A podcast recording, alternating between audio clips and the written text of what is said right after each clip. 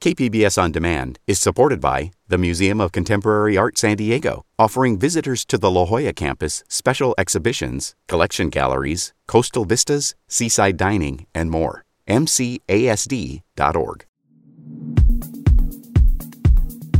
San Diego County has advised vulnerable people to stay indoors due to poor air quality caused by wildfire smoke.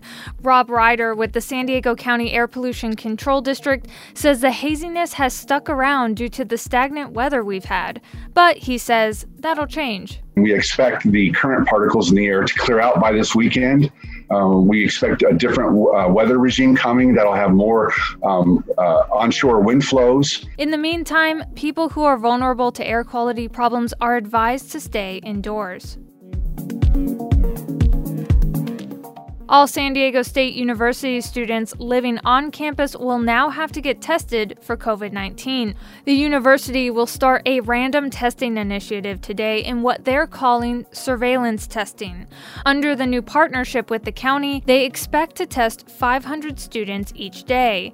Dr. Eyal Oren is with the SDSU School of Public Health. This week of enhanced testing is going, to provide us uh, a broader baseline of the uh, COVID prevalence on campus. Again, what are some of the hotspots? Where is transmission uh, occurring? And that's really going to guide our future efforts. If there is widespread participation in the plan, the school says it will not re implement the stay at home order, which expired Monday morning. Students who live off campus are also encouraged to get tested.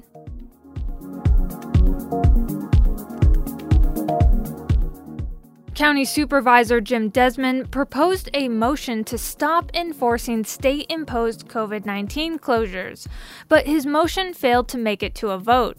KPBS's Matt Hoffman reports. Desmond says the state's reopening guidelines are unreasonable and unattainable. If a business does decide to open, it will be at their own risk with the state mandates the state may enforce. While some of his colleagues agree there are some inconsistencies with reopening guidelines, his motion failed to get a second. Supervisor Diane Jacob did not agree with his approach. Whether we like the rules or not, we need to play by the rules. At the same time, work within the system to change the rules. Under the state's new color coded tier system, San Diego is dangerously close to slipping out of the red tier. That would mean that restaurants, gyms, and personal care businesses would have to once again stop their indoor operations. County health officials say if it weren't for outbreaks among San Diego state students, we would not be facing any more restrictions. And right now, they are in negotiations with the state to remove those cases from our county totals. That was KPBS's Matt Hoffman. It's Wednesday, September 16th.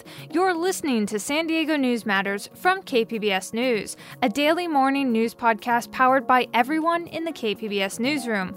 I'm Anica Colbert. Stay with me for more of the local news you need to start your day.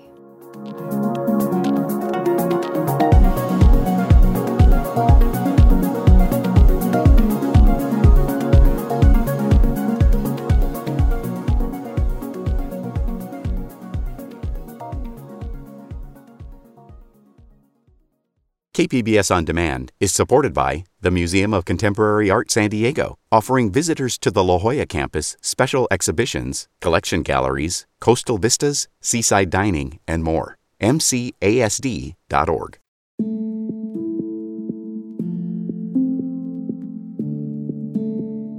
A new organization in North County has opened to support the black community there. KPBS reporter Jacob Aere says Encinitas for Equality has space for black business and programs for young people. The concept of the organization began in June after the killing of George Floyd. Mali Woods Drake, Felicia Rollins, and Jody White helped lead protests in Encinitas, but decided they needed to form Encinitas for Equality to bring lasting change in their community. Co founder Mali Woods Drake says the space helps to create understanding between people of different races. We urge everyone in the community come by here, you know, purchase black, but more importantly, come and have a conversation and dialogue about what we can all do together to end systemic oppression. Encinitas for Equality seeks to improve different areas of life for black and minority communities in North County. Those include community building, policing, housing, youth, and business. Organizers say their building has created a place for the first black owned businesses in Encinitas. Jacob Aere, KPBS News. On Tuesday, district attorneys in San Joaquin, Contra Costa, and San Francisco counties announced the formation of the Prosecutors Alliance of California. The alliance is fighting what it calls the politics of mass incarceration and failed strategies of the past. They say they're breaking away from the more traditional California District Attorneys Association.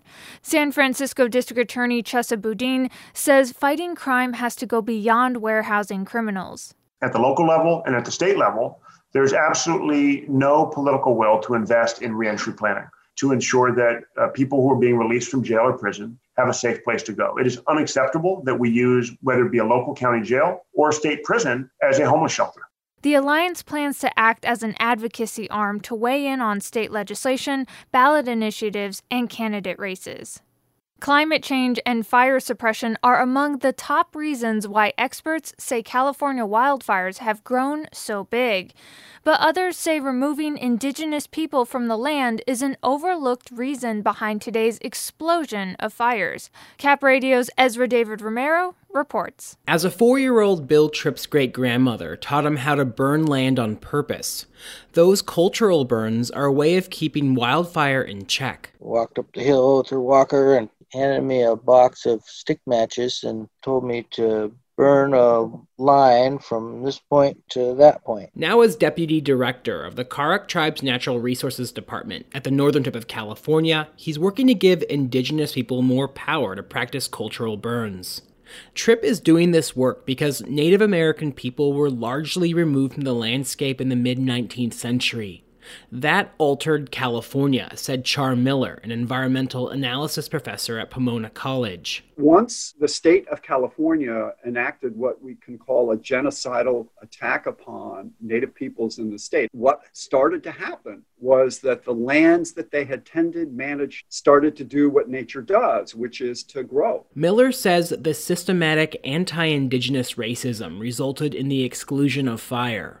Ron Goode is a tribal chairman of the North Fork Mono. Well, removal of Native American from the land is, is a result of what we have today. Goode says there's some hope. He's working with agencies in the Central Sierra to increase cultural burns and to restore mountain meadows. But how scalable are indigenous practices? Don Hankins, a Plains Miwok fire expert at Chico State, says vary. It's definitely scalable on the larger public lands that are out there. You know, I'll develop maps to think about how I would go about burning in those particular places. But Hankins admits for change to come, Californians need to adapt to the idea that fires aren't always bad. In Sacramento, I'm Ezra David Romero. The Aztecs football team is leaving San Diego. Temporarily. San Diego State said Tuesday morning the team will play its next two seasons in Dignity Health Sports Park in Carson, California, which happens to be the same place the Chargers played when they first moved to LA. KPBS's John Carroll reports. Many fans posting on an Aztecs fan page independent from the university were not happy with the news, some saying they were going to cancel their season tickets. But in a Tuesday afternoon Zoom news conference, SDSU Director of Athletics J.D. Wicker said it makes more sense to play the next two shortened seasons, this fall and next spring, 112 miles to the north. Uh, our fans are going to see an, a much improved experience as well uh, you know, better video boards, better concessions. Wicker also says once they got inside SDCCU Stadium and saw its current condition, they were surprised and realized it would take a lot of money to bring it up to snuff, only to have it torn down once the new stadium is complete. John Carroll, KPBS News. A Pentagon task force is looking at why the Navy doesn't have more African Americans in top jobs. Only a handful of Navy admirals are black, and none of them are at the two highest ranks. KPBS military reporter Steve Walsh reports for the American Homefront Project. The problem starts at the top. Out of 268 admirals in the U.S. Navy, only 10 are African American. Most of them are rear admirals like Alvin Holsey, who is running the Navy task force. That's pretty small. Uh, yes, it is. yes. Right now, there are no African American admirals at the two highest ranks. Building an admiral is a 20 to 30 year commitment, Holsey says. It's not just about test scores and performance reviews. Someone has to be willing to guide that young officer. As a black officer in the Navy, I'll tell you, that I've mentored more people to, that don't look like me than look like me. Sure, mathematics, right? Uh, but I will tell you also because there's very few guys who've come before me in, in small numbers. Uh, someone who don't look like me had to reach out and engage and make a difference in my career. African Americans are 13% of the population, but only 9% of naval officers. So the pipeline starts off small. Then, somewhere along the way, many people just become exhausted, says Keith Green, a lieutenant commander who retired in the 1990s. He recently wrote the book Black Officer, White Navy. It is not simply just unconscious bias. There are active behaviors that are happening to people because they don't like working for a black person or a minority and they don't like having you know one be their uh, their uh, supervisor not everyone an African American officer encounters is a problem, Green says, but the extra effort to work around those who are takes its toll on their career. Not only do you have to do all the other stressful things that any military person has to do, you have to play that double game of trying to figure out why you're being treated differently or what's happening to you, why is something happening to you that isn't happening to other people. Retired Rear Admiral Sinclair Harris heads the National Naval Officers Association, which has worked for 50 years to promote diversity in the sea services. He says it takes hundreds of ensigns to eventually make one admiral, or what the Navy calls flag officers. You got to bring more people in in the beginning so that the quality cut that you're going to have especially when you get to senior officer and get to flag officer, you have enough people in the pot he calls it Death Valley, that point where junior officers opt to end their careers. Graduating from the Naval Academy is the most well worn path to Admiral, but less than 6% of the current class at the Naval Academy is African American. The Academy is not the only path. Admiral Harris was rejected when he applied at the beginning of his career. Harris says one solution is mentoring officers who come through less traditional paths. When you only have one out of 20, uh, diverse candidates going up for flag officer in a certain community, and they decide, hey, you know what? I just got this high paying job at IBM. Guess what? Now you're down to zero, and you got to look through that pipeline, and that pipeline is anemic. The Navy is more diverse at lower ranks. 20% of enlisted sailors are African American. Force Master Chief Huben Phillips is part of the One Navy Task Force, which is looking at how to end discrimination in the ranks uh, throughout my 31 years uh, where I've seen uh, racism or discrimination personally against me. Uh, I knew what the policy was, right? I knew that it was wrong. But when you're in a minority, you just kind of put your head down, right? You kind of figure out, you think about self preservation, you think about your family, you think about the bigger picture. At the moment, the Navy is encouraging enlisted and officers alike to speak up.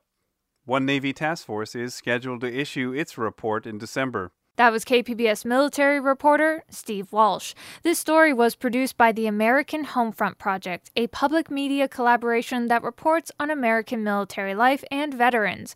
Funding comes from the Corporation for Public Broadcasting.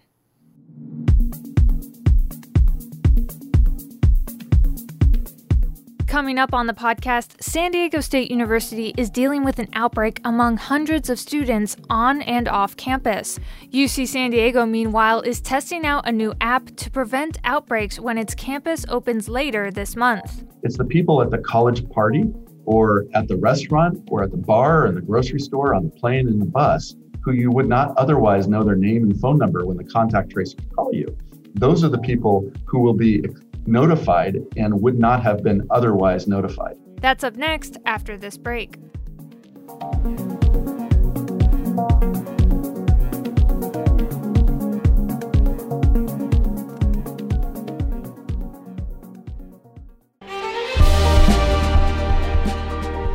Hi, I'm Bill Hoehn. And I'm Ted Hoehn.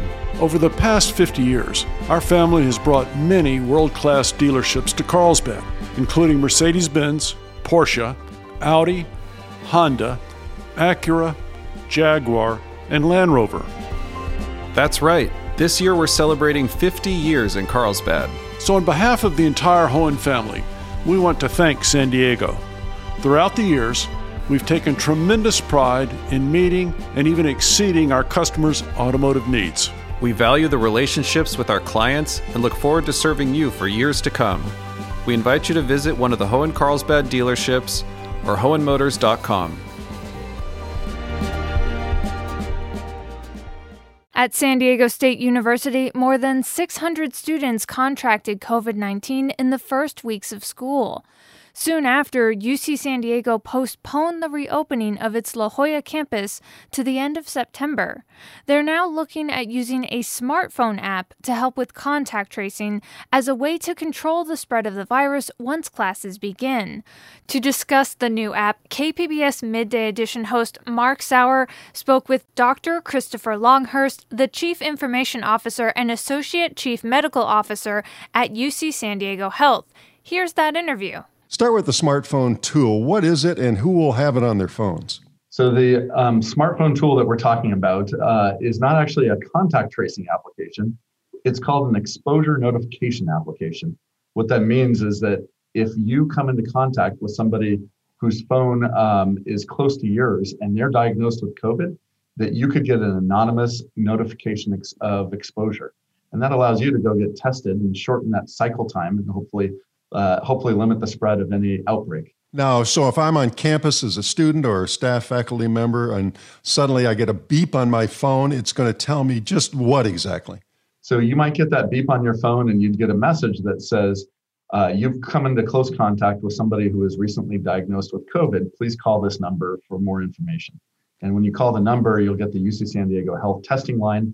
And based off the message that you're getting, we can give you a risk prioritized recommendation around either isolating or um, actually getting tested. For example, if you were exposed um, just uh, within the last couple of days, we might ask you to get tested today and again five days from now. And of course, that's at no cost to our students and employees.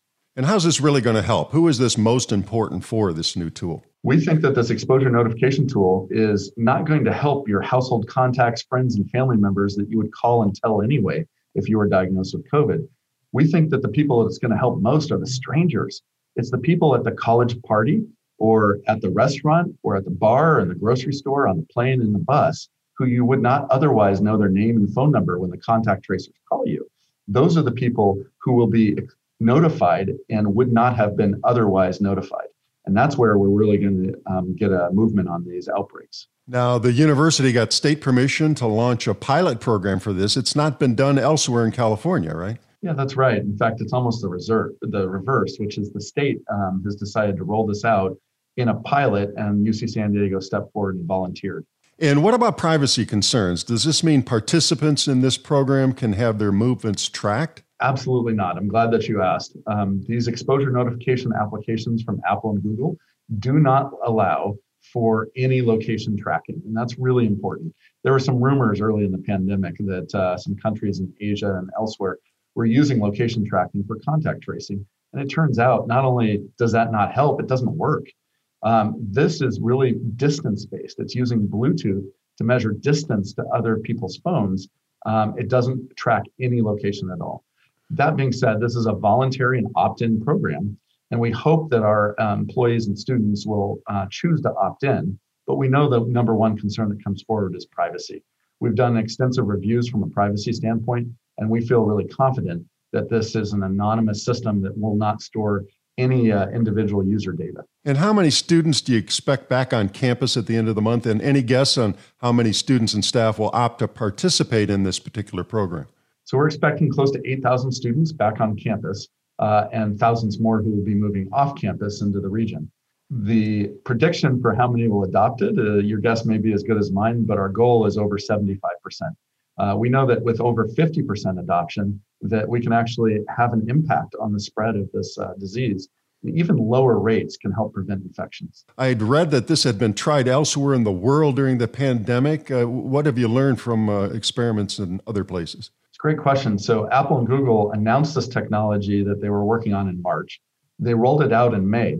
And over the summer, we saw a number of privacy forward European countries actually adopt this technology. So the United Kingdom, Ireland, Germany, Switzerland, Canada, and others have started rolling this out over the last couple of months. So we're definitely building on their best practices. One of the things that we've learned from the other six US states that have already rolled this out, like Virginia, Alabama, and even Arizona, is that putting the uh, notification process at the contact tracing stage is a little bit too far downstream. So the way that the notification works, if I'm diagnosed with COVID, is that I'm given a key code to enter because we don't want just anybody to be able to attest that they've uh, been diagnosed, right? So that key code is what starts the anonymous exposure notification process. So rather than having our contact tracers uh, give out those key codes, we're actually asking our testing line to do it. So after we test you here at UC San Diego Health, and we do a thousand tests every day, um, on a daily basis, we're going to find some students and some employees who are positive. When we call them up, we'll say, hey, you've been diagnosed uh, with COVID. We're going to call you on a daily basis to check in on you and your symptoms. And we can give you a six digit key code to anonymously alert people you may have exposed if uh, you'd like to put that in. So it's a voluntary step. In this pilot program at UCSD, I'm sure it's going to be watched closely across the state and the nation. What other protections will be in place when students return to campus? Our uh, most important protection is obviously masking. And so uh, we're asking all of our students, faculty, and staff to wear uh, masks in any space where they uh, could encounter other people. And that's really the root of uh, prevention of COVID 19. This is something that can augment contact tracing if there is an outbreak but the modeling certainly shows that it's likely to help. Um, you know, what could be an outbreak affecting 20, 30, or 40 students might be reduced to three or four students because we're testing and isolating more quickly than we would be without this tool. That was Dr. Christopher Longhurst of UC San Diego speaking with KPBS Midday Edition host Mark Sauer.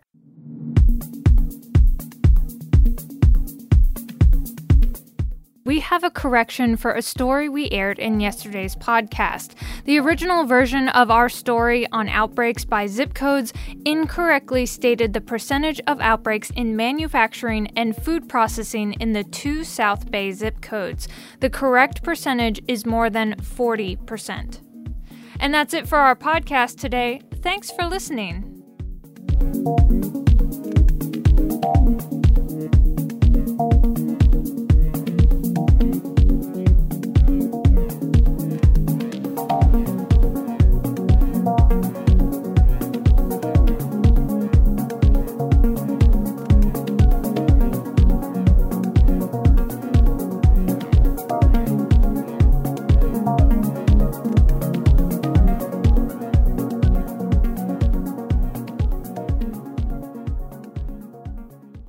KPBS On Demand is supported by Arizona Raft Adventures, a third generation family owned outfitter providing experiential multi day Colorado River rafting adventures through the Grand Canyon, hiking, exploration, education, and fun. Only a seven hour drive from San Diego. Learn more at azraft.com.